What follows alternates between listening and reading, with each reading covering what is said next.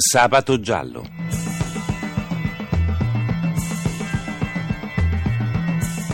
Casi irrisolti, misteri, delitti. Un programma di Cinzia Tani e Antonio De Robertis. Buonanotte ai nostri ascoltatori e benvenuti a una nuova puntata di Sabato Giallo. Vi ricordo che potete riascoltare e scaricare tutte le puntate di Sabato Giallo nel sito sabatogiallo.rai.it. Potete scriverci a sabatogiallo.rai.it. In molte puntate abbiamo parlato di omicidi commessi da uomini che hanno ucciso le loro compagne per gelosia. Oggi tratteremo un caso diverso. Questa volta si tratta di una donna che, chissà se per gelosia, per vendetta, ha torturato comunque a morte il marito. Si tratta di Brigitte Skuklarek, tedesca di 57 anni, che ha ucciso a Livorno il marito Gabrio Gentilini di 61. Ce ne parla Lara Loreti del quotidiano Il Tirreno. Buonanotte Lara. Buonanotte a tutti. Raccontiamo chi sono i protagonisti di questo dramma. Sono due coniugi, come hai anticipato, Gabrio Gentilini, livornese di 61 anni, cameriere e musicista. Da ragazzo aveva studiato al conservatorio, si era appassionato alle tastiere e aveva vissuto a lungo all'estero e proprio all'estero in Germania conosce la moglie Brigitte Skudlarek, Sì. 56 anni, originaria di Amburgo. I due si conoscono, si innamorano, decidono di sposarsi nel 96 e poi si trasferiscono in Toscana dove vivono un periodo a Rosignano Marittimo e poi a Livorno, dove vivevano tuttora al momento della tragedia. Com'era il loro rapporto? Si, si amavano? So che erano molto gelosi entrambi, vero? Sì, hanno sempre avuto, in base a quello che ho emerso anche nel corso delle mie ricerche e delle indagini, un rapporto molto conflittuale, eh, caratterizzato da una gelosia reciproca molto molto forte. E nel passato avevano avuto dei problemi anche perché il marito beveva spesso e aveva anche avuto dei momenti di depressione dovuti al dolore per la perdita dei suoi genitori. Mm. Nell'ultimo anno, tuttavia, mh, avevano recuperato un rapporto di serenità. Infatti, i vicini li descrivevano come una coppia serena, quasi due fidanzatini. Sì. Li vedevano sempre mano nella mano, a passeggio, al mare, a fare la spesa. Avevano persino ristrutturato casa, quindi questo era stato un momento anche di rinnovamento. Certo, invece che cosa succede la sera del 12 maggio? La sera del 12 maggio succede che Gabriel torna a casa intorno alle 20, completamente distrutto dall'alcol Mm. e mh, la moglie lo rimprovera, gli chiede con insistenza cosa sia successo e lui, esasperato e fuori di sé, confessa di aver avuto un rapporto con una prostituta. Mm. Eh, dopodiché eh, sviene eh, sul letto per via dell'eccesso del bere e lei a quel punto perde la testa, gli strizza con violenza i testicoli, Sì. quindi va in cucina, prende una bacchetta di marmo di quelle portarotoli di Sì, carta, sì. 30 cm di lunghezza per 3 di diametro e lo sodomizza, sfondandogli il retto e persino l'intestino. Lui, dolorante ma intorpidito, resta nel letto e poi si addormenta di nuovo, quasi perde i sensi. E lei non L'indomani- chiama l'ambulanza? Lei nella notte non chiama Mm. Eh, la chiama l'indomani alle 9 di mattina, la domenica, quando eh, vede il marito che sta molto male. E il 118 va sul posto ma lui rifiuta il ricovero. Quindi passano altre ore e la situazione di Gentilini si aggrava. Eh, gli viene la febbre, sta molto male, a quel punto la moglie intorno alle 16 chiama di nuovo preoccupatissima il 118. Questa volta lui si fa curare e rivela tutta la violenza subita già ai medici dell'ospedale. Viene portato in sala operatoria, viene operato d'urgenza, ma non eh, ce la fa e il, giorno successivo, lunedì in tarda mattinata, muore. Quindi forse se si fosse fatto ricoverare la prima volta che, che hanno chiamato l'ambulanza si poteva forse anche salvare, chissà. Sì, avrebbe Eh. potuto sicuramente avere più chance di essere salvato, Eh, certo. e invece non ce l'ha fatta e i medici hanno decretato la morte per l'infezione intestinale, quindi per lo shock settico. Ecco, in conclusione Brigitte ha confessato, che cosa ha detto agli inquirenti? Sì, lei ha confessato e mh, infatti è stata indagata per omicidio preterintenzionale. A loro ha raccontato tutta la sua rabbia e la sua gelosia che l'ha spinta a questo folle gesto che a suo dire è andato oltre le sue intenzioni. Grazie, grazie a Lara Loreti e alla prossima. Grazie a voi, arrivederci, buonanotte.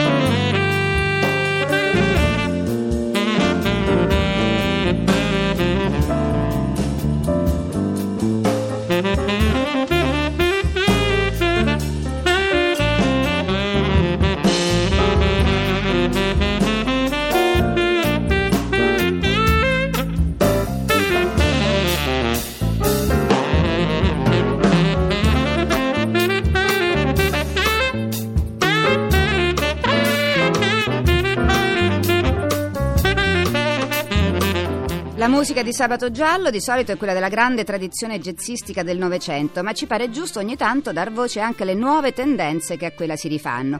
Così in tema di jazz di casa nostra, ecco l'ultimo lavoro del sassofonista Mauro Bottini, Friends, sette brani di sua composizione eseguiti in quartetto assieme a Paolo Tombolesi al piano, Massimo Moriconi al basso e Massimo Manzi alla batteria un CD intriso di bebop e hard bop molto interessante. Abbiamo appena ascoltato Emotion.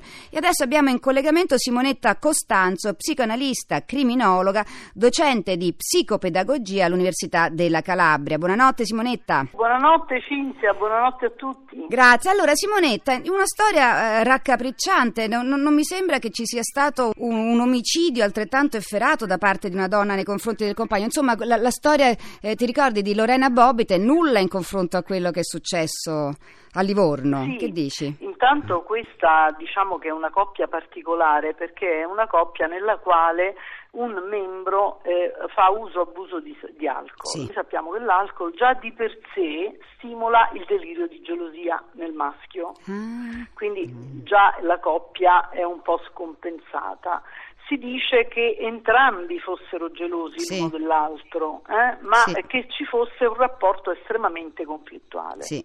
Ora, quello che racconta lui la notte del 12 maggio Sì. è il risultato di una condizione alcolica esasperata. Quindi lui confessa alla moglie di aver avuto un rapporto con una prostituta, ma mh, io mh, ci credo poco. Ah, ah.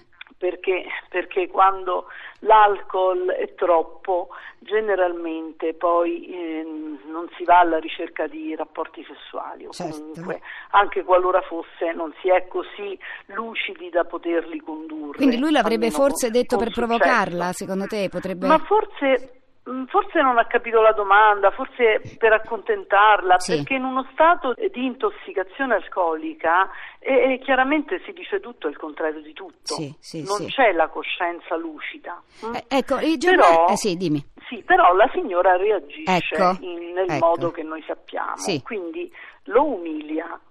Lei è risentita e quindi subito, eh, come, come se avesse subito un torto.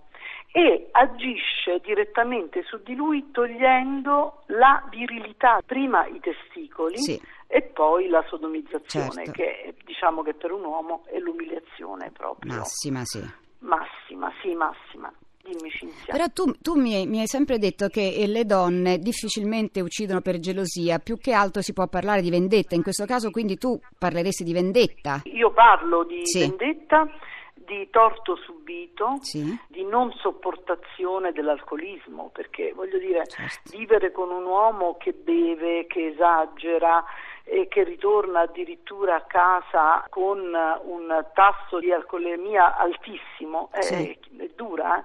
Quindi- è molto dura. Quindi secondo te che cosa si è scatenato nella testa della donna? L'esasperazione l'ha portata forse a questo culmine? Lei forse non pensava di ucciderlo, No. Pensava di punirlo, Sì. però è chiaro, è chiaro Cinzia, noi dobbiamo essere sincere, quando accadono queste cose noi ci troviamo sempre di fronte alla psicopatologia. Certo. Una donna che agisce in questo modo, intanto che vive per anni con un uomo alcolista e geloso, Sì. e che sopporta quindi le angherie accadute realmente oppure immaginate o raccontate mitomanicamente dal marito, Sì. ecco, è una donna che già di per sé non sembra fare un buon esame di realtà. Esatto. Se poi l'azione di vendetta è un'azione agita e non comunicata, quindi discussa, Sì. è chiaro che noi ci troviamo di fronte a un soggetto narcisista, sadico, Certo. violento, che ehm, sicuramente è portatore di una patologia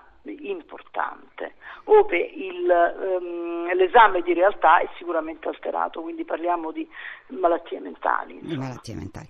Benissimo, allora Simonetta, io ti ringrazio e ci sentiamo a una prossima puntata. Grazie Cinzia, grazie. sempre felice di lavorare con te. Grazie a Ciao. Simonetta Costanzo, Ciao. buonanotte, buonanotte.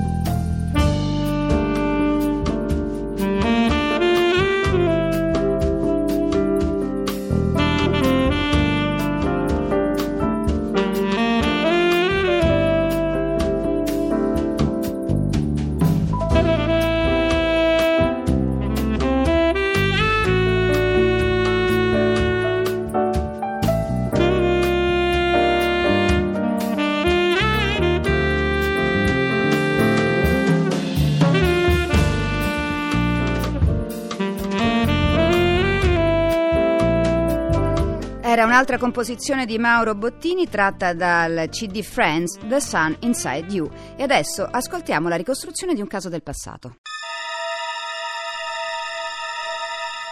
In un tiepido mattino di settembre, tre anni fa, nelle scale di un condominio milanese echeggia un urlo altissimo di dolore. Un uomo si accascia a terra senza vita, l'addome squarciato da una coltellata. Solo pochi istanti ed ecco un corpo che vola dai dieci metri del terzo piano e piomba sul marciapiede. È una donna, giovane, è l'assassina. Ha appena ucciso Abdelkrim El Tuisi, marocchino, il suo amante, accecata dalla gelosia. Ma facciamo un passo indietro di sette giorni. Dal Marocco arriva la moglie incinta di Abdelkrim. La giovane amante è terrorizzata dall'idea di perderlo e decisa a tutto pur di non farlo tornare in famiglia. La prima mossa è un'aperta minaccia alla rivale. Non sarà più tuo, non te lo riprenderai mai più. Parole che non sortono alcun effetto. Disperata, di primo mattino si apposta sul pianerottolo, in attesa che Abdelkrim esca di casa, ma ha già il coltello con sé, decisa a usarlo se necessario. Cerca di convincerlo a non abbandonarla. Alla ferma determinazione di lui segue il fendente e subito dopo la disperazione per il gesto inconsulto. Urla, si dispera, i parenti accorrono, cercano di trattenerla, inutilmente, si getta dalla finestra.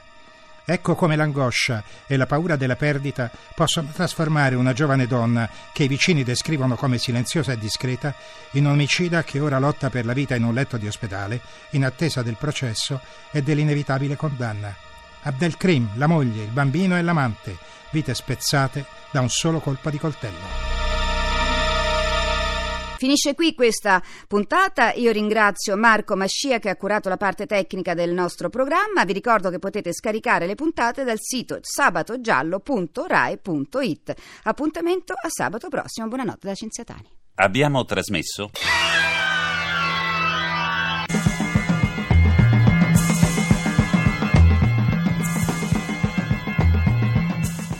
Sabato giallo.